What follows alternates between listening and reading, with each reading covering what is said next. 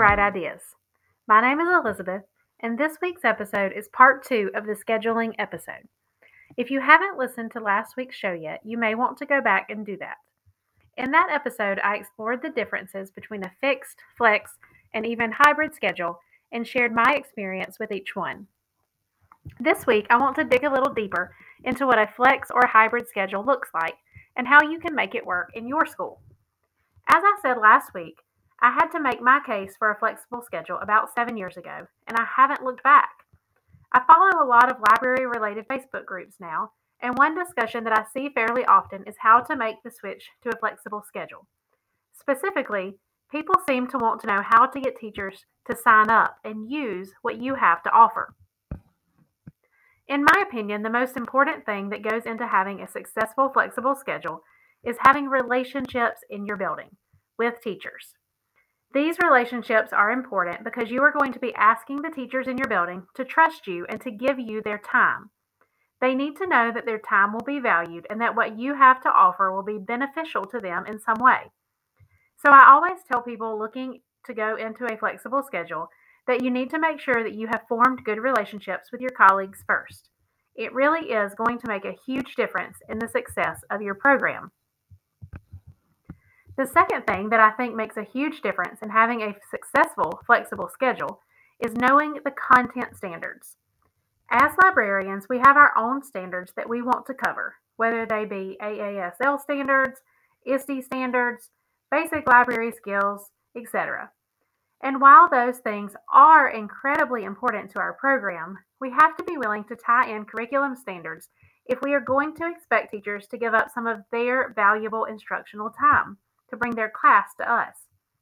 If we can show them that we can help teach their standards, they are going to have a lot more buy in with what we have to offer. The third thing I always, I don't want to say preach, but I guess it is something I really put a lot of emphasis on, is being proactive as a librarian. We have the unique position in the school where we get to work with everyone.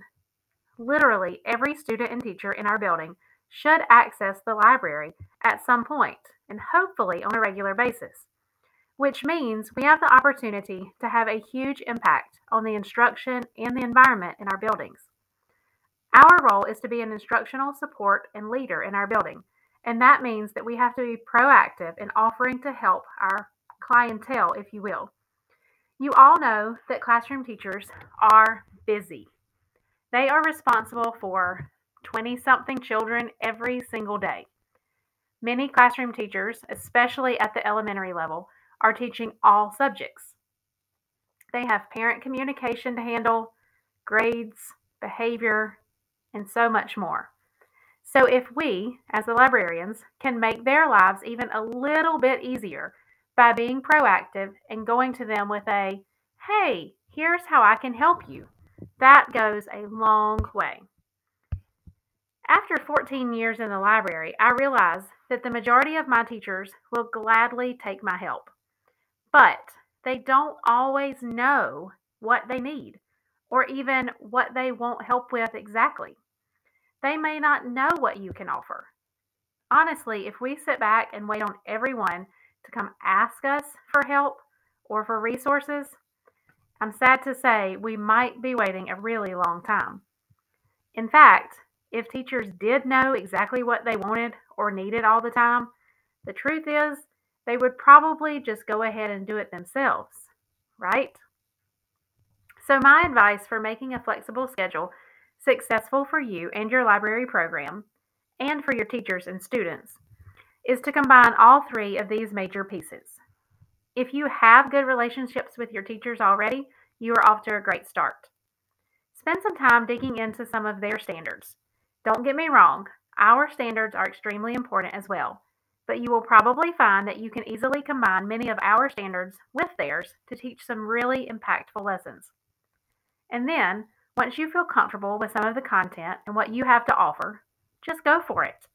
Send an email to a teacher you feel confident offering a lesson to.